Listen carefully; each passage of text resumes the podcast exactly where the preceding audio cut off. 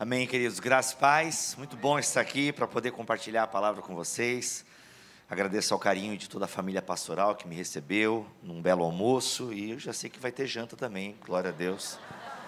Acho que eu já estou com fome já. Vou pregar só meia horinha, irmãos. A gente parece que vai, ser, vai ter pastel aí. Estou animado. Queridos, para quem não me conhece, sou Rodrigo Bibo de Joinville, Santa Catarina e sirvo a Deus lá desde que me converti em 99. Atualmente congrego numa igreja chamada Onda Dura, pastoreada pelo pastor Lipão e toda uma equipe pastoral. E desde 2011 desenvolvo um ministério online, que é, e eu chamo ministério mesmo porque a gente serve a Igreja de Jesus Cristo, que é o Bibotalk, que é um canal de podcast, de vídeos, enfim, de lives.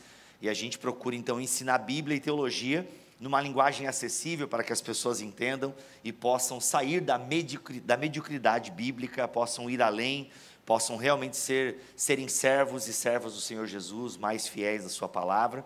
Então, se você. Eu esqueci de trazer um livro. Tem, ah, o meu livro está em. Não tem aqui, né? O meu livro, né? Está na caixa, esqueci. Ah, pega lá, pastor. A gente também tem lançado alguns livros em parceria com a editora Thomas Nelson, com a Mundo Cristão. E eu trouxe aqui o Nova Mentalidade, que é o livro que eu lancei com os meus amigos, falando sobre a carta de Paulo aos Filipenses. Se eu fosse um cara mais marqueteiro, eu estaria pregando para vocês em Filipenses mas a palavra que tem no meu coração é outra. E, então, eu, eu vou ter que estudar marketing para poder, né?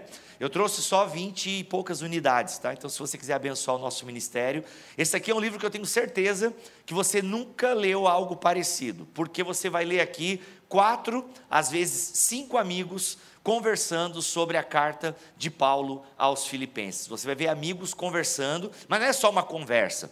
São pessoas que estudaram, que, sabe, estão por dentro, fizeram exegese, são pastores locais, então tem uma aplicação. É muito legal. Então, se você quiser ler um livro que eu tenho certeza, mesmo você que não tem o hábito da leitura, quiser encarar, tenho certeza que vai ser um livro que vai abençoar demais vocês. E é claro, você comprando esse livro, você me ajuda a comprar a Hugs, que está muito caro e eu tenho um filho de três anos que ainda não foi defraudado. Então, ajude um missionário virtual comprando o meu livro, tá bom? É isso, meus amigos. Vamos lá então, abra a sua Bíblia Pô, eu vi que o Alcino veio aqui, meu amigo Alcino, Jéssica, muito bem. Pastor, olha para trás, esse cara é bom, hein, ó, é Alcino, esse cara é gente boa, tá? Professor de teologia, veio hoje, foi de manhã lá em Caxias, eu vou pregar outra mensagem, tu, tu e a Jéssica voltaram, eu vou, não vou repetir a mensagem. Mas vamos lá, gente, Atos capítulo 2, versículo 42. Muito bom, Atos 2, 42, quero conversar com vocês sobre marcas de uma igreja pentecostal. Quais são as marcas de uma igreja que foi visitada pelo Espírito Santo? Quais são as marcas de uma igreja que foi dinamizada? Pastor lembra do dínamo na bicicleta? Quem é mais velho lembra, né? Ou seja, o dínamo que você pedalava e aí fazia o farolzinho da bicicleta e tal. O dínamo você pedala e gera energia. Então, dínamo é essa palavra que significa poder. Então, uma igreja que foi dinamizada pelo Espírito Santo. Qual é a marca que nós vemos na Bíblia que aponta para uma igreja que agora é morada, não é mais visitada pelo Espírito Santo, mas é morada do Espírito Santo. Esse Espírito que desce sobre a igreja em Pentecostes, começa a dinamizar as atividades da igreja, e a gente percebe no livro de Atos, o livro que mostra a origem da igreja, de certa forma, a igreja se organizando ao redor da mensagem de Jesus, é um livro que está repleto de sinais e maravilhas. Não são relatados todos os sinais e maravilhas, mas curas aconteciam, livramentos, coisas realmente espetaculares aconteciam. Episódios até que lembravam eventos do Antigo Testamento aconteceram, aconteceram em Atos dos Apóstolos. E era uma igreja então poderosa. Era uma igreja cheia do Espírito Santo. Entretanto, irmãos, eu gosto de dizer o seguinte: que a gente não pode ficar com um sentimento de inferioridade, achando que nós não somos como eles foram. Eu lembro que no meu tempo de assembleia eu cantava, só não vou cantar aqui para vocês porque eu canto muito mal, né? É, mas eu, a gente é, tinha uma música que a gente cantava que era bem nostálgica, né? Ó oh, meu Deus, reaviva a tua igreja de novo, faz nascer. É, alguém lembra essa música? Ó oh, meu Deus. Ô irmão, vem cá cantar essa música, que brincadeira. Não, capaz, capaz, brincadeira. Gelou, hein? É, é, é, reaviva a sua igreja de novo, faz arder como foram os primeiros cristãos. Uma parada assim. E aí a gente olha para. Não ri, irmã, eu sei que eu canto mal Não, precisa. É, e eu sei que a gente olha então para a igreja primitiva, a gente, meu Deus, aqueles irmãos e tal. Na verdade, é muito comum até pessoas, às vezes mais velhas, lembrar, não, porque no meu tempo a igreja era assim, a igreja era assado e tal. Essa nostalgia nem sempre ajuda.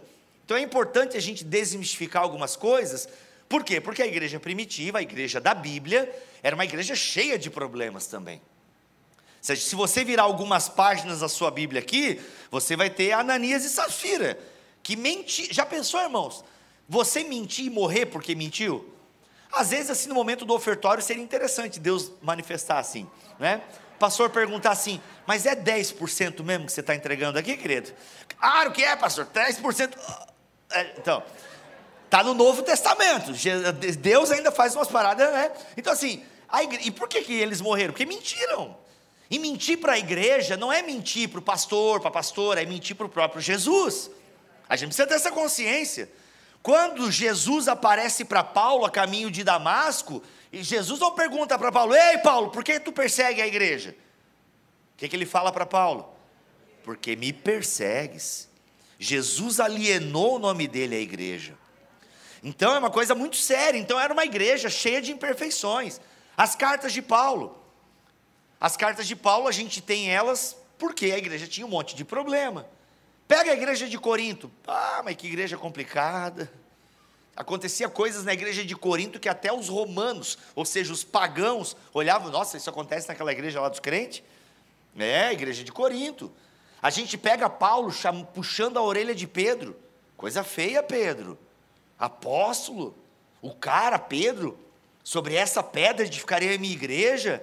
Pedro, né, líder dos apóstolos, é o que se levanta aqui e faz a grande pregação, onde aproximadamente 3 mil pessoas se converteram. Ou seja, alguns versículos aqui no capítulo 2, antes de nós entrarmos na passagem que vamos ler, a gente tem um poderoso sermão de Pedro. Pois é, esse mesmo Pedro foi repreendido por Paulo na carta aos Gálatas. Pedro hipócrita. Ou seja, uma igreja cheia de problemas, cheia de pessoas, sabe, com problemas sérios de caráter, igrejas divididas, Evódia e Sintique, brigadinhas. Está lá, Filipenses capítulo 4, você entende mais comprando o meu livro, Nova Mentalidade. Evódia e Sintique, brigadinhas. Paulo vai lá, tem que chamar a atenção delas, ô oh, minhas irmãs, deixa de bobeira, vocês estão brigando por causa da cor do vaso, sei lá por que, que vocês brigaram. Mas lembrem-se, lembrem-se, vocês são minhas auxiliadoras na mensagem do Evangelho. O nome de vocês está no livro da vida. Uma igreja cheia de problemas. Porque o nosso desafio não é ser como a igreja primitiva, o nosso desafio é ser como Jesus. Nosso desafio, nosso desafio é se parecer um pouquinho mais com Jesus, e isso vai consumir toda a nossa vida. Agora, Obviamente que a igreja primitiva, ela tem os seus méritos, é uma igreja que procurou viver na prática a pregação de Jesus, a pregação dos apóstolos. E obviamente nós nos inspiramos também na igreja primitiva, porque nós temos um livro na Bíblia que mostra o início e a origem e o desenvolvimento dessa igreja. Então, se Atos do Espírito Santo, que nós chamamos de Atos dos Apóstolos, está na Bíblia, se alguém, o médico Lucas, fez questão de registrar este livro, fez questão, e o Espírito Santo então permitiu que este livro, que este escrito, estivesse na nossa Bíblia. E glória a Deus por isso. Então nós devemos meditar. Temos aqui, como em toda a Escritura, algo para aprender, algo para aplicarmos. Então, nesse sentido, ela tem o um mérito, não por, por ela, mas porque ela foi escolhida para ser uma, um espelho, para ser um molde, para ser um exemplo para todos os cristãos, para aqueles cristãos que Jesus Cristo ora em João, na sua oração sacerdotal, em João capítulo 17, aqueles que viriam a crer. É para isso que a Bíblia existe, para que a gente possa se moldar ao pensamento de Deus ao que Deus pensa para a sua igreja. E a gente pode ler aqui em Atos 2, 42, por gentileza. Uma das epígrafes que nós temos é a comunidade dos novos convertidos. Obrigado, meu irmão. Já deu aquela falhada, né? Ar-condicionado, fala demais, berras, pentecostais. Aí as músicas são muito altas, eu tento cantar na nota, aí dá tudo errado. Vamos lá, queridos. Atos, capítulo 2, versículo 42. Aqui a versão é diferente de Duca de Caxias, estou ficando confuso. Olha esta. Tem que padronizar, pastor Paulo. Vamos padronizar aí. Vamos colocar todo mundo NVT. Pronto. Ó, já decidi aqui, amém. Votado. Os que são a favor permaneçam sentados. Muito obrigado. Queridos, olha só o que diz. Eu vou ler na NVT, porque essa tradução eu não sei qual que é. Alcino, me ajuda. Ah, é boa também. Eu estou gostando desse. NAA, né? É legal essa aqui também. Vou ler, né? Olha que bonito esse telão, hein? Cadê o fotógrafo oficial? Quero aparecer nesse telão aqui, está mais bonito que o Duque de Caxias aqui. Vamos lá, meus irmãos, eu vou ler então na versão oficial, NA, uma boa tradução, tá?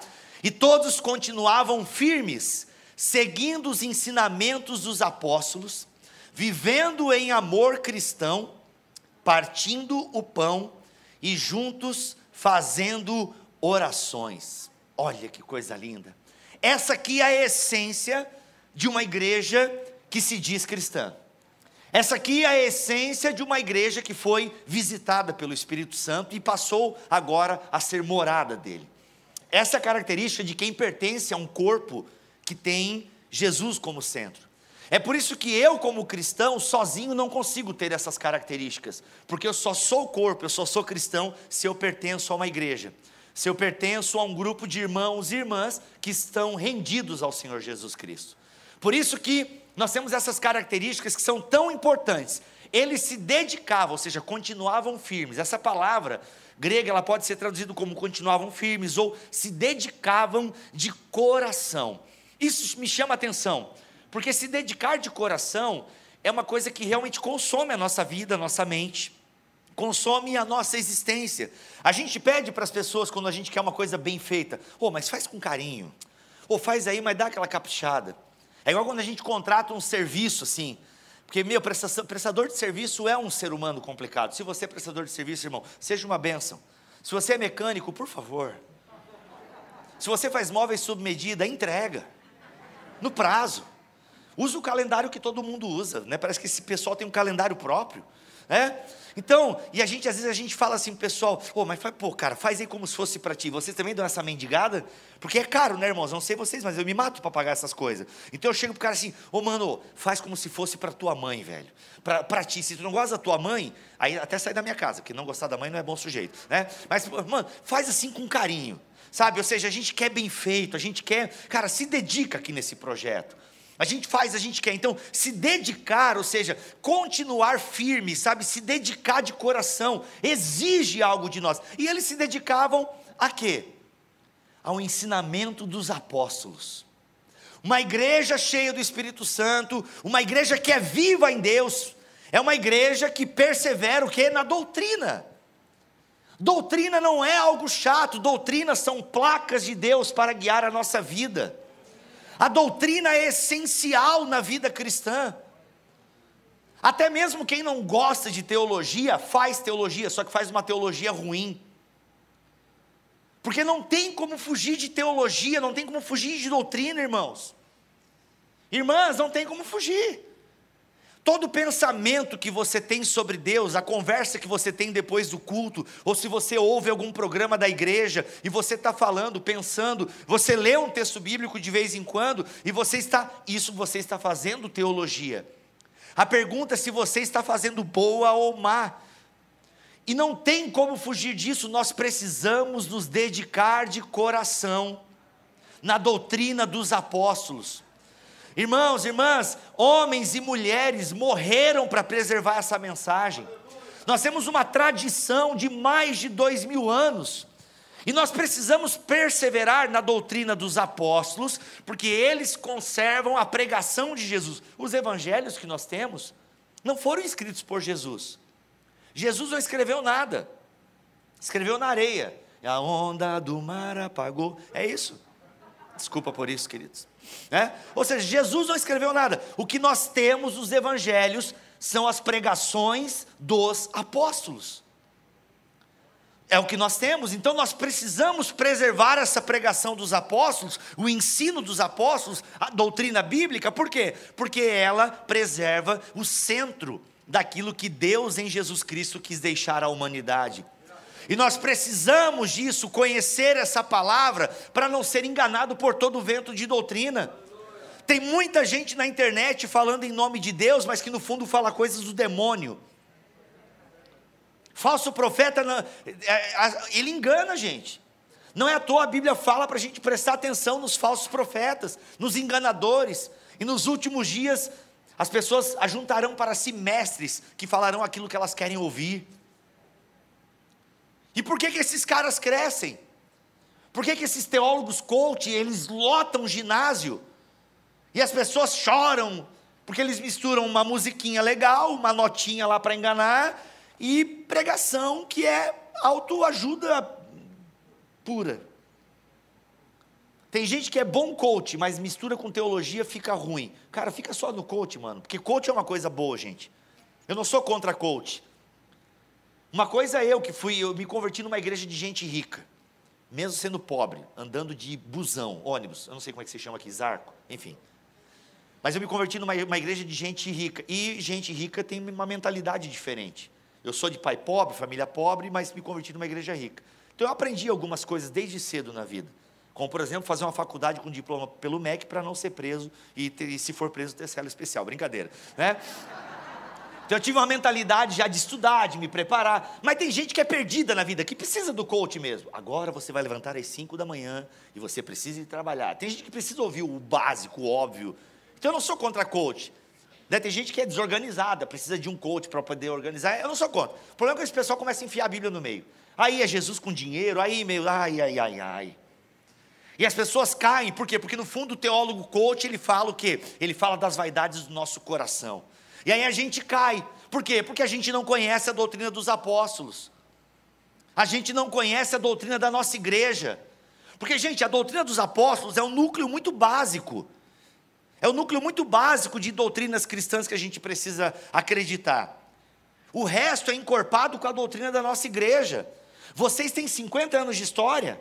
50 anos de história, 50 anos produzindo teologia, pensando teologia. Precisa, no mínimo, conhecer as bases doutrinárias da fé de vocês. Porque fé, meus irmãos, não é um frio na barriga, fé não é um salto no escuro, fé não é no vamos ver no que vai dar, eu confio em Deus, não. Fé é um caminho muito claro traçado por Jesus para a sua igreja. E esse caminho ele só é conhecido por aqueles que aprendem da palavra de Deus. São pessoas que trilham e andam em Jesus, ele se fez caminho por nós. Então, fé é algo muito claro, é um conjunto de ideias, é algo racional, não é algo sentimental. Eu tenho fé, eu sinto aqui. Você pode sentir, que bom, os sentimentos são algo importante para a nossa vida mas fé é algo racional. Eu sei que o meu redentor vive. Eu creio num Deus que é Pai, Filho e Espírito Santo. Eu creio na morte de Jesus Cristo, na substituição penal. Eu sei explicar o porquê Jesus Cristo se fez carne. Você sabe? Muitos cristãos não sabem explicar o Natal, meus irmãos. Tem muitos cristãos que não sabem explicar o Natal.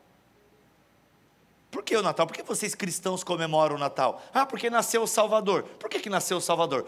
Ah, porque a gente estava em pecado, em trevas. Tá, mas por que, Deus não resolveu lá do céu e precisou que o filho dele se fizesse carne e morresse pendurado numa cruz?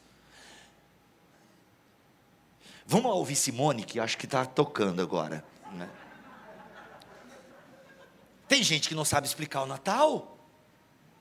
O porquê a segunda pessoa da Trindade se fez carne. Se você não entender um pouquinho de Romanos capítulo 5, fica difícil. A gente não pode achar que conhecer as Escrituras é coisa só de pastor, missionário, dos professores do seminário. Não! Obviamente, meus irmãos, alguns irmãos e irmãs, Deus levanta no meio do povo para se dedicar com mais ênfase ao estudo das, das Escrituras. Existem os mestres que Deus levanta à igreja. Glória a Deus por esses homens e por essas mulheres, que enquanto você trabalha oito horas por dia lá no seu trabalho, eles ficam debruçados sobre a Bíblia, sobre bons escritores e por aí vai. Glória a Deus por essas pessoas que se dedicam para ensinar você. Agora, a gente precisa ter um público interessado em querer aprender. A gente precisa que nos nossos gabinetes pastorais apareçam pessoas não só para dizer que o casamento está estragado. Pastor, eu estava lendo a Bíblia aqui e, rapaz, eu não sei explicar o Natal. Me explica o Natal? Ô, pastor, por que, que Jesus teve que morrer na cruz? Por que, que ele teve que se fazer carne? Ele era carne mesmo, não era um fantasminha. Como é que é esse negócio aí, pastor? A trindade. Quem me dera ao menos uma vez entender como só Deus ao mesmo tempo é três, esse mesmo Deus foi morto por vocês. Só maldade então deixar um Deus tão triste. Já perguntou Renato Russo. Então, como é que é? A gente precisa disso. A gente precisa de pessoas mais interessadas em conhecer este livro. Precisamos de pessoas mais interessadas em conhecer a palavra de Deus. Pessoas mais interessadas em conhecer a sua fé em conhecer a história da sua igreja, a sua, a, sua tradição. Nós não podemos fugir da tradição. Isso não é coisa de católico, não, gente. Isso é coisa da igreja de Jesus. Não dá para. Porque assim, é muito, é muito louco assim. A gente, a gente estuda para ter uma profissão. E a gente vai lá, estuda quatro, cinco anos, faz estágio, porque a gente acha que é importante uma profissão. E aí, no cristianismo, a gente é meio, sabe, freestyle. Eu sou cristão freestyle. O que é o cristão freestyle? Cara, eu vou aí, vou na igreja e tal, vejo os vídeos, ouço os podcasts do Bibo. Eu sou um cristão freestyle. Aí eu ouço fulano. Gente, tem pessoas que ouvem meu podcast e às vezes me marcam. Ai, pessoas que me influenciam. Rodrigo Bibo, Pablo Marçal. Cara, tu não está entendendo eu. Não consigo. Como é que tu me ouve e tu, e tu, e tu diz que o Pablo Marçal é uma bênção. Não dá. Desculpa, irmão, se você gosta, tudo bem, eu respeito você, mas não dá. Então, continua com o Pablo Marçal, nem vem para o meu lado. Que não dá, são, é outro evangelho, é outra Bíblia, é outro Deus, é outra parada. É igual, eu estava lá no meu GP, eu, tenho, eu cuido de 10 homens na quinta-feira, e aí chegou um cara assim do meu lado. E ô Bibo, toca. eu não quero citar muito, eu já citei o Pablo Marçal, me desculpa, eu fui antiético. Essa parte corta do ao vivo, sacanagem. Ah? Aí, ô cara, tu acompanha o fulano de tal. O fulano de tal, que eu não quero citar o nome, é o cara cheio que vê demônio em tudo, é, uma, é tudo, é batalha, apocalipse, não sei o quê, o cara sinal do tempo, e, e besta, anjo, tem demônio aqui, tem demônio lá, não sei o quê, não pode tomar fanta ovo, um monte de coisa. Um cara meio louco, assim, sabe? Um cara meio, sabe, cheio de astral, enfim, uma coisa louca. Aí, eu falei, mano, eu não perco nem o meu tempo para ver uma vírgula desse sujeito. A pergunta que eu tenho para te fazer é: tu tem acompanhado os cultos e os estudos bíblicos aqui da nossa igreja? Tu ouve meu podcast? Não. Ah, meu irmão, então, então vai, liga lá pro cara para encher a paciência dele.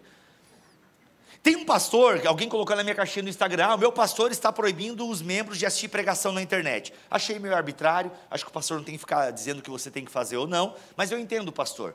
Porque tem muita gente que vem aqui, vem para a nossa igreja, ouve a pregação, mas passa a semana inteira ouvindo esses coach ou esses lunáticos que vê demônio em tudo. Aí, é porque esses caras falam umas paradas que é muito louca. E, meu velho, tu viu? Porque aquele leopardo que o México deu para a ONU, na verdade é a besta do Apocalipse. Porque eu ouvi uns loucos falando. Segue a tradição da tua igreja. Segue a tradição. Mas a tradição é coisa dos homens, não tem como fugir. Ah, mas eu acho a tradição da minha igreja meio estranha. Tá, tu está fazendo o que aqui então?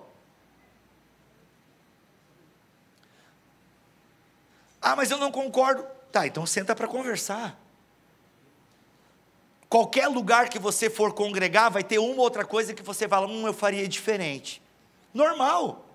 Normal. Essa coisa diferente fere as escrituras? Não. Então, ok, é uma, é uma divergência teológica tranquila de boa, segue aí. É uma igreja bacana, tem amizade aqui, os pastores são uma bênção, continua. A tradição é isso, existe uma pluralidade de tradição no cristianismo. E a gente precisa aprender a conviver com isso.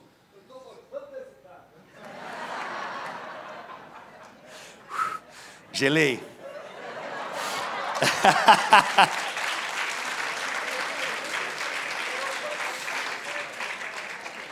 É, até um arrepio da Assembleia, que uma vez um pastor. Enfim, essa é uma outra história, eu conto no final. Irmãos, vocês estão entendendo? A gente precisa estar tá together. E o corpo de Cristo para vocês é a família Maranata. O meu é a família Onda Dura. Entende? E lá eu vou defender, eu vou lutar. Eu vou tentar entender, eu vou estudar o que eles estão pensando, eu vou fazer o discipulado.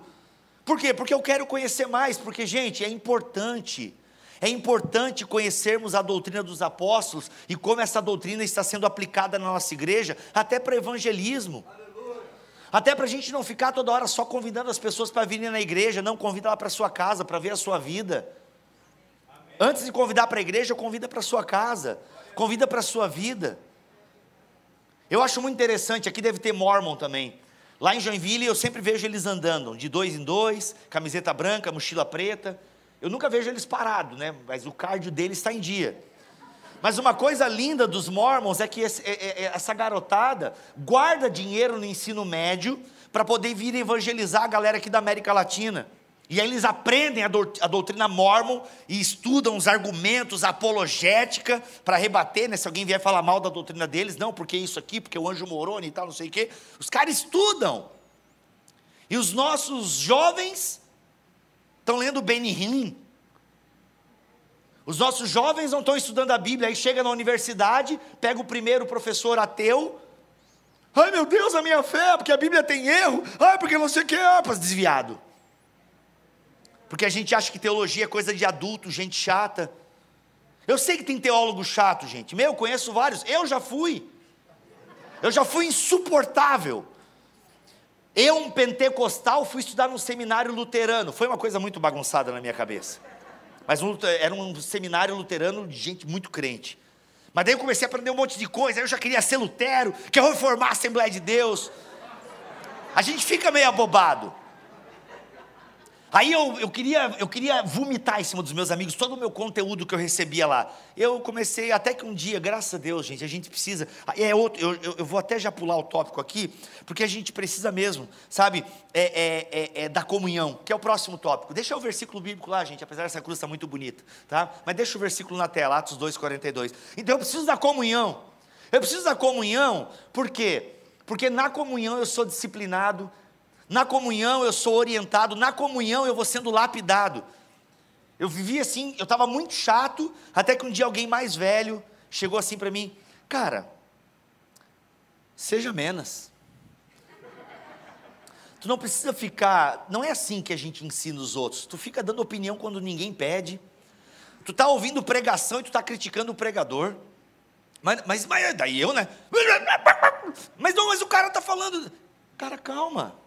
Se o cara falou uma besteira, deixa ele terminar a pregação, depois procura a liderança, faz do jeito certo. Ninguém te suporta mais, cara. As pessoas estão odiando a Bíblia por tua causa.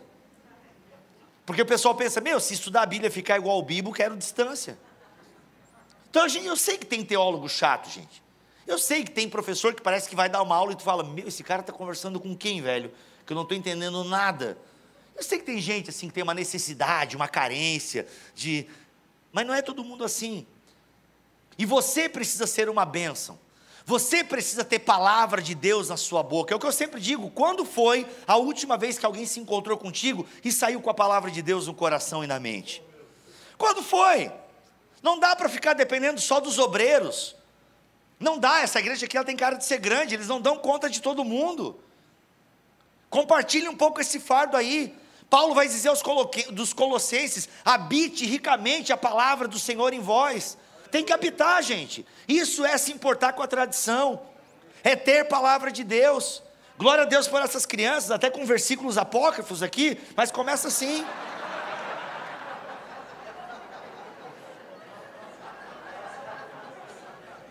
É, a minha, como é que é?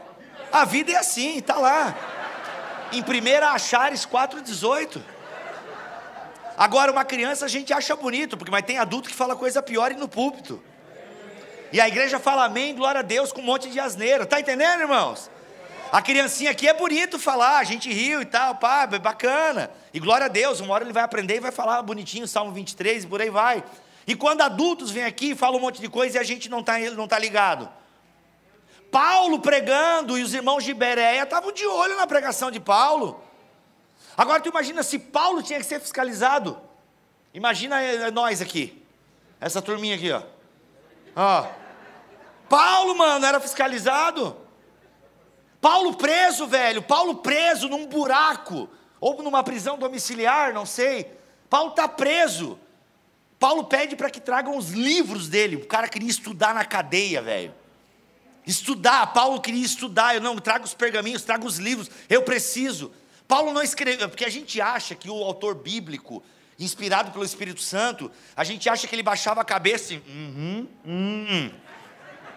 Não, isso é Xavier, gente, é outra coisa. No cristianismo não é assim, tipo, o cara baixou a cabeça, hum, fala mais, Espírito Santo. Um, pa, para, para, acabou a tinta, peraí, Espírito Santo, vou pegar mais tinta aqui. Não é isso, Paulo estudava para escrever. Paulo, nas suas cartas, cita filósofos. Leia Atos 17, meu Deus, o discurso do Paulo em Areópago está recheado de filosofia grega.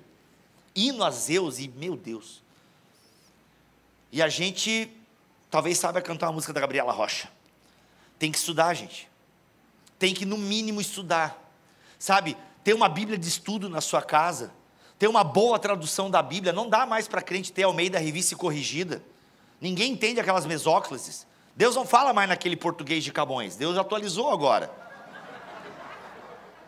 Não, é verdade, tem muito crente que não lê a Bíblia porque não, não atualizou. Olha essa Almeida, revista atualizada aí. A Almeida atualizou e você continua na corrigida. Não. A não ser que você seja formado em letras, continue. Mas se você não é formado em letras, aí atualiza. Você vê como é gostoso ler a palavra de Deus. Bíblia, mas eu tenho uma dificuldade com leitura. Ouça então a palavra de Deus, tem tudo quanto é app e YouTube. É, mas daí ouvir também, ah, meu então vai para o inferno, que nós não tem muito como te ajudar. Aí, pô, não, não lê, não quer ouvir, quer o quê? Ah, é que eu, ver, eu leio a Bíblia no telão da igreja, tá bom já. Então, aí não dá aí não, preserva, aí não persevera de coração na doutrina dos apóstolos. Aí não dá, irmãos. E por isso que eu preciso da comunhão. Preciso da comunhão, por quê? Porque é na comunhão que eu percebo que sou falho, é na comunhão que o outro percebe que é falho, é na comunhão que nós nos ajudamos. Ou seja, é na sociedade, temos algo em comum, e esse algo em comum é a obra de Jesus Cristo.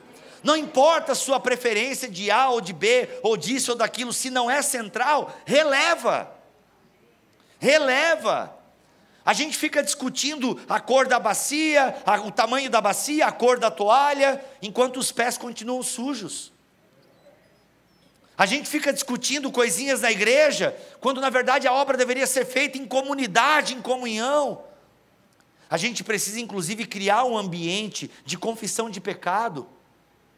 A gente precisa que a igreja seja um lugar em que eu possa contar os meus pecados. A gente está preparado para isso ou a gente está seguindo a filosofia do mundo? Que quando um pecado público é exposto, a gente adora falar contra, está vendo o pecado daquele cara? Agora o tadinho da vez é o Arthur Duval, que soltou um áudio horrível falando sobre as mulheres ucranianas. E aí a gente faz posts e a gente achincalha ele, é, não sei o que, tal, tal, tal. E ele errou mesmo. Mas a gente parece que traz isso para a igreja e a gente adora ver o irmão caído em pecado porque a gente se sente, pô, mas a gente não olha para o próprio umbigo. E Deus conhece os nossos directs, as nossas mensagens do WhatsApp, e mais do que isso, talvez você não tenha sujeira no seu celular, mas o seu coração está cheio de raiva, de inveja. E esse negócio é tão sério da comunhão que nem oferta na igreja a gente deveria dar se a gente estiver de birra com o nosso irmão, de mal com o nosso irmão. Vai primeiro te consertar com o teu irmão, depois traz a oferta no altar. De tão sério que é a comunhão dos santos. De tão sério que é nós realmente nos entendermos como família. Não um clichê. Eu acho muito engraçado que tem uma música, eu não sei se vocês cantam aqui, mas eu cantei muito tempo na Assembleia que é aquela música assim, ó. E somos corpo, assim bem ajustados. Total. Mas sabe como é que a gente cantava? Somos corpo, assim bem. Você está cantando para Jesus? Você não é... Ele é o cabeça, mano. Você é corpo comigo. Olha no meu olho, irmão. Aí por quê? Porque a nossa espiritualidade é individualizada. Vivendo em amor. Aí, uma família. Sei qual que é falsidade. Já pensou se a gente caísse morto igual a Nani Safira por mentir, gente? Meu Deus, quem que ia sobrar para cantar? A irmã lá da cantina que não estava aqui em cima, né?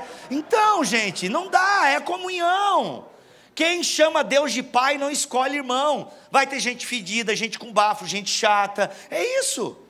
Como é que eu vou fazer a pessoa ser mais parecida com Jesus? E como eu vou deixar me lapidar? para ser mais parecido com Jesus. A gente precisa ter esse ambiente de camaradagem, de comensalidade, de sentar à mesa. Jesus era Deus e sentava na mesa com corintianos, flamenguistas, com pecadores. Vocês estão entendendo? E a gente quer se achar o quê? A gente não. Porque assim, sabe o que é, gente? Um negócio muito que acontece muito entre os crentes. Se a gente vai em amor criticar alguém ou de alguma forma apontar o erro de algum irmão ou de alguma irmã, existe às vezes aquela devolutiva assim, ó, mas quem é tu para falar? E de fato, eu por mim mesmo não sou ninguém, eu tenho as minhas falhas, os meus defeitos, eu nem poderia pregar se eu fosse ter, porque eu estou aquém da mensagem que prego. Bíblia, você está dizendo que não vive o que prega? Estou. Eu não consigo viver tudo que eu prego. Eu me esforço para obedecer os dez mandamentos, irmãos. Ainda Jesus tem o sermão do monte ainda, que amplia um pouco o negócio. Porque não tem um, um, crente que lê o sermão do monte, ele se sente um bagaço mesmo. Entendeu? Então a gente precisa ter esse ambiente, sabe, de, de não ter um ar de superioridade, mas se eu for apontar um pecado seu, eu não estou apontando porque eu me acho melhor, é porque eu estou enxergando o seu erro e vamos caminhar juntos, você vai enxergar o meu também. E tem erro, e quem é psicólogo aqui sabe, as pessoas não enxergam às vezes alguns erros, porque a gente está tão encharcado ali que a gente não percebe o erro. Eu preciso do outro para me enxergar melhor. E eu preciso ter essa maturidade cristã de uma vida em comunhão para que aquele irmão que eu sei que deve, eu sei que aquele cara deve, porque eu sou amigo do dono da construtora, mas eu tenho que ter a maturidade para aquele irmão chegar assim, ó, ô irmão Antônio, se tem algum Antônio aqui, não é nada profético, tá? Só eu lembrei de Antônio agora. Ô Antônio, pô, estou vendo que você vive estacionando na vaga de deficiente, cara. Pô, você não é deficiente. Pô, Antônio, não faz mais isso, cara. Se o Antônio for crente, ele não vai falar assim, ó, e quem é tu para falar, cara? Tu deve para o Geraldo lá no material de construção. Não é, não é esse ambiente. É o ambiente do Antônio chegar, poxa, eu realmente estaciono na vaga de deficiente. Cara, glória a Deus, obrigado, eu vou procurar mudar. Entende? É, não é chegar daí, não é ficar uma, uma competição de pecado. Não, mas tu, não, ok, o irmão Antônio, o Geraldo te. Ah, já não lembro mais os nomes aqui, mas entendeu? É isso, esse ambiente de comunhão, esse ambiente onde um está ajudando o outro a ser uma pessoa mais crente, mais parecida com Jesus. Não é em ar de superioridade, não, mas é considerar o outro superior a si mesmo. É a técnica de Paulo, é, é, é, o ensinamento de Paulo. Considerem os outros. Paulo vai falar: tende em vós o mesmo sentimento, a mesma atitude, a mesma postura de Cristo. Filipenses capítulo 2, a partir do versículo 5, essa atitude de o quê? De obedecer a Deus até a morte, morte de cruz. E isso a gente precisa na comunhão dos santos. A gente precisa ter essa comunhão, por quê? Porque estamos juntos em missão. Então não importa as nossas preferências, importa a vontade do Pai. E a vontade do Pai eu conheço, perseverando na doutrina dos apóstolos. E eles também perseveravam no partir do pão. No partir do pão, ou seja, o justo não mendiga o pão. O justo não mendiga o pão, porque muitos são os irmãos. Como diz o pastor Paulo Borges Júnior. Não tem o Júnior, eu acho. Só Paulo Borges. Não, Paulo Borges Júnior. É um homem de Deus. Se você não segue ele, siga. E ele num podcast que gravou comigo, ele falou isso, isso me marcou demais. Que de fato na pandemia nenhum crente passou necessidade. E se passou de duas uma. Primeira, ficou em casa chorando, orando a Deus, esperando que o pastor fosse ter uma revelação e uma cesta básica caísse na cozinha dele, ou que alguém batesse e ele abrisse a porta e aquela cesta básica e uma Nutelinha do lado. Oh! Porque ele ouviu uma vez um missionário que contou essa história, que estava orando, chorando em casa, e alguém deixou uma cesta básica na porta de casa não aconteceu com ele, ele fica chateado. Aí ele fica chateado com a igreja, porque a igreja não está nem aí para ele. Ele passou necessidade e ninguém viu. Mas meu irmão, tu não tem comunhão. Tu não abre a tua boca, tu é orgulhoso, não conta que está passando necessidade. Tu acha que o quê? A bola de cristal das igrejas quebraram tudo. Não dá, não tem, acabou, gente. Não tem, o pastor não tem que ter essa revelação. É você que tem que abrir a boca e dizer: Ei, igreja, estou passando necessidade. Eu duvido que se alguém pediu ajuda e a igreja não ajudou de alguma forma, porque a igreja que não ajudou, aí tem que fechar essa igreja aí, porque daí já não é casa de oração, é sinagoga de Satanás. Porque é, é, é o partir do pão. É o partir do pão. O Pai é nosso, o pão é nosso, a tentação é nossa. É tudo nosso. A oração do Pai Nosso nos empurra para essa fraternidade. Não é o meu pai, não são as minhas coisas. Quando foi que o seu dinheiro serviu alguma causa que não fosse os seus interesses? Quando foi a última vez que o seu dinheiro serviu alguém além de você e da sua família? Quando foi? E aqui, gente, eu não estou preocupado com quanto você ganha. Eu estou preocupado com quão generoso você é, mesmo com o pouco que você tem. Eu não estou dizendo para você deixar de pagar uma conta, como uma vez eu atendi um irmão, que pastor, eu estou num dilema aqui, ou eu dou o dízimo, ou eu pago a luz da minha casa. Eu falei, irmão, paga a luz da tua casa. E aprende a organizar melhor o teu dinheiro. Porque esses 10%, se você está seguindo a, a, a, prática do dízimo, você está tá faltando um planejamento aí de administração. Mas paga a luz da tua casa, irmão. Não vai deixar tua família no escuro para dar o dízimo, porque isso aí tu está muito religioso. Acho que tu nem entendeu o preceito aí de oferta, generosidade, dar segundo o coração. Acho que tu está preso em algumas coisas aí, mas paga a luz da tua, da tua casa. Agora, tem crente que fica meio receoso de ofertar na igreja. E isso, de certa forma, é partir o pão. Porque uma igreja bíblica ajuda, acolhe os necessitados, tem obras, tem diaconia. É, mas eu fico meio assim e tal. Olha, se você não tem a confiança, se você não tem a hombridade, se você não tem essa espiritualidade generosa de ofertar na sua igreja que você congrega, porque desconfia de alguma coisa, isso com certeza trará, trará prejuízos para você. Não estou dizendo que é uma causa e efeito, que é maldição, não é nada disso. É porque você desconfia da liderança da igreja, você desconfia da administração. Como é que você vai conviver com isso? Como é que você vai ser família aqui? Família não é para viver com esse peso, com essa desconfiança. Está desconfiado, senta para conversar. Porque uma igreja que você não se sente à vontade para ofertar, também não é uma igreja que você se sente à vontade para convidar alguém, para fazer parte. Como é que você vai tomar ceia assim? A gente precisa partir o pão. E se você acha que tem alguma coisa de errado, conversa com a liderança. Conversa. Somos adultos. Adultos faz o que tem que ser feito, não faz aquilo que tem vontade. Adulto faz o que tem que ser feito. Então, vamos partir o pão.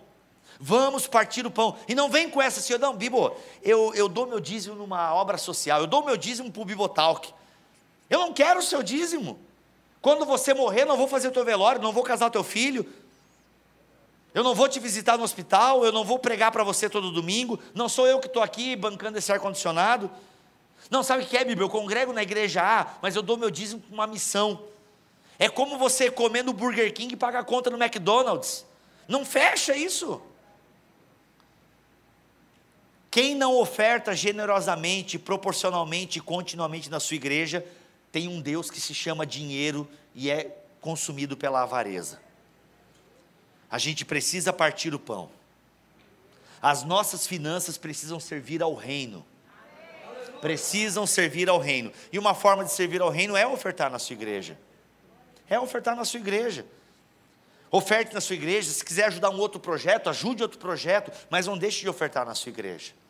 Isso é partir o pão. E uma outra coisa que o partir do pão. Gente, eu estou perdido no horário. Ok, obrigado, vou continuar. Ah, outra coisa também, o partir do pão lembra a ceia do Senhor Jesus. Vamos ter hoje. Olha só, no partir do pão, Jesus é reconhecido. O pastor pregou hoje pela manhã os discípulos a caminho de Emaús, isso é uma coisa maravilhosa, porque eles reconhecem Jesus quando ele parte o pão. É no partir do pão que vemos a Jesus.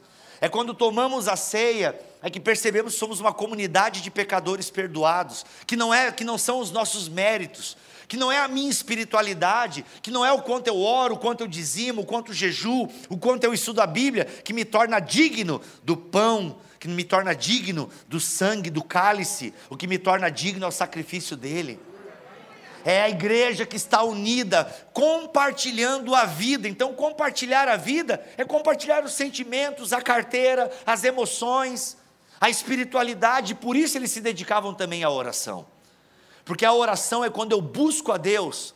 Não para Deus satisfazer os desejos mimados do meu coração, mas eu busco a Deus para Ele me tornar a imagem e semelhança do Seu Filho. O próprio Cristo buscava muitas vezes Deus, procurava os lugares silenciosos para buscar a orientação do Pai. Lembra do pastor José? Pastor José, já um ancião na igreja, sempre falava que Jesus buscava a Deus para pegar a agenda da semana. Jesus buscava o Pai para pegar a agenda. O que, que o Pai quer fazer agora aqui nesse povo? O que, que o Pai quer que eu pregue? Ele buscava a Deus. Se Jesus orava, meus irmãos, não preciso nem dizer mais nada, é autoexplicativo. Mas a oração precisa ser o quê? Precisa ser um compartilhar a vida com Deus, fazer oração suja. Não adianta querer esconder o seu sentimento de Deus, Ele te conhece. A bem da verdade, irmãos, é que a gente ora, a gente ora para. É quase uma coisa, é quase uma terapia. Porque Ele sabe, Ele conhece o nosso coração. A gente ora às vezes para se enxergar, porque no ato de falar a gente se encontra, a gente se descobre. No ato de compartilhar a vida, os sentimentos, os desejos, para de ficar pregando a Bíblia para Deus, Ele sabe, Ele que escreveu. Senhor, porque a tua palavra diz que. Esse tipo de oração funciona para oração pública, aí eu sou a favor. Né? Então você orando, citando alguns versículos bíblicos e tal, até para já ir pregando para a comunidade. Agora, na sua oração com Deus, seja você. Seja você. Orações sujas. Fala para Deus daquela raiva, daquele sentimento. Fala para Deus, inclusive, que você está sentindo meio abandonada por ele, fala isso para ele. Porque no movimento pentecostal tinha muito aquela expressão assim: nossa, eu sinto que a minha oração não passou nem do teto, o céu é de bronze, que a minha oração não passa do teto. E ela nem precisa, Jesus está do teu lado. Não precisa passar do teto, Jesus está do teu lado. Você não precisa impressionar Deus, façam orações. Façam orações.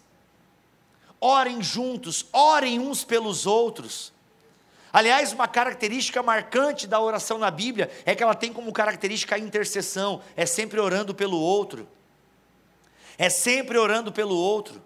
Então, orem uns pelos outros, orem com os outros. Mas sabia que até para orar a gente precisa conhecer Bíblia? Até para orar é bom conhecer Bíblia, porque isso guia a nossa oração, isso nos guia no pensamento de Deus. Não à toa, Jesus ensina uma oração a oração do Pai Nosso foi ensinada por Jesus aos seus discípulos, quando estes perguntam: Senhor, ensina-nos a orar. Ensina-nos a orar. E a oração do Pai Nosso nos dá uma direção na oração. Oramos primeiro pelas coisas de Deus, que o seu reino venha, que a sua santidade prevaleça, que a vontade dele seja feita no, na terra como é no céu. Depois a gente ora pelas coisas básicas, pelo pão, pelo perdão, contra a tentação, contra a luta do inimigo. É isso. A gente ora para quê? Para se parecer mais com aquele a quem nós oramos. A oração calibra a nossa espiritualidade. A oração calibra os nossos desejos. A oração nos torna pessoas dependentes, porque quanto mais eu oro, mais eu percebo que preciso orar. Ore até orar, como disse alguém. Ore até orar. Você não precisa ler um livro, técnicas de oração, cinco passos para uma vida de oração melhor. Não, só saiba que você é um miserável pecador e que você precisa de Jesus. Se isso não for motivo suficiente, de nada adianta ficar lendo um monte de coisa. Se você não se perceber como um miserável pecador, você jamais dobrará os seus joelhos em oração. Se você não entender esse momento que a gente participa da ceia, quando você se examina, o se examinar a si mesmo não é para se examinar e pensar, nossa, ó, pode mandar aí que eu tô, tô no óleo. Não! O se examinar a si mesmo é perceber que eu estou em débito e que não sou digno. Porque o grande pecado da igreja de Corinto, quando Paulo fala isso no capítulo 11 da sua primeira carta, é justamente os irmãos que não estavam tendo comunhão com os outros. Irmãos que estavam atropelando o momento da ceia, não estavam considerando os mais pobres, já estavam embriagados, isso é examinar. Ou seja, examina se você está na comunhão. O estar na comunhão não é uma santidade, onde eu agora eu orei, jejuei, posso participar. Não, se eu estou em comunidade com os meus irmãos, pecadores lavados e remidos pelo sangue, pessoas que se sujam, mas se lavam sujam, mas se lavam, e caminham nessa tentativa de se parecer mais com Jesus dia após dia, transformados de glória em glória, ou seja, transformados paulatinamente pelo Espírito de Deus. É para isso, isso é uma marca de uma igreja cheia do Espírito Santo, que preserva na doutrina, é preocupado com o estudo bíblico, é preocupado com o conhecimento das Escrituras. Cada irmão e irmã sendo um pouquinho melhor. Irmãos, irmãs, eu sei que a vida é difícil. Eu sei que trabalhar, muitos trabalham, estudam. Eu tenho filho pequeno em casa, eu sei o quanto a minha esposa é sugada pelas crianças, como uma, uma dolar. Alguém que. A pessoa fala, ah, tu não trabalha, só fica em casa? A vontade é fazer igual o. Sabe? é, enfim, né? E é difícil para ela, às vezes, sentar, porque chega de noite, nove horas da noite, quando está todo mundo dormindo, meu, é, ela só capota assim, ó. Está cansada, sugada. E ela sabe que ela tem que sentar, ler um pouco a Bíblia e tal, aquela coisa, ela sabe, ela, ela, ela, ela tem, ela, ela percebe isso. Então eu quero dizer que eu entendo, gente, a dificuldade de muitos de vocês. Nós, pastores de tempo integral, é nossa obrigação saber Bíblia. É até feio um pastor que não sabe Bíblia, porque ele está ali para isso, para estudar, para se dedicar. Agora, quem trabalha 8, 9, 10, 12 horas em um trabalho e ainda se envolve na igreja, meu Deus, agora ele tem que aprender Bíblia. É, dá os seus pulos. Dá os seus pulos. Se é importante, você vai dar um jeito. Mas não se cobre muito. Devagar. É devagar. Entendeu? Devagarinho. Tem uma música assim, né? Desculpa. É devagar. Mas não dá para ficar parado enchendo a paciência dos outros. Vamos caminhar. Somos aqueles do caminho. É assim que os cristãos eram conhecidos, aqueles do caminho que andam na verdade. Agora, andar na verdade significa conhecê-la. Então, coloque-se de pé e vamos nos comprometer a sermos uma igreja cheia de Deus, cheia de doutrina, cheia de vida, de comunhão, de partir do pão, de oração. Curve sua cabeça, baixe sua cabeça, vamos orar, meus irmãos. Vamos orar porque essa mensagem é uma mensagem que eu prego para mim, que eu preciso também me lembrar disso constantemente, porque se tem uma coisa que nós cristãos somos especialistas é saber e não fazer.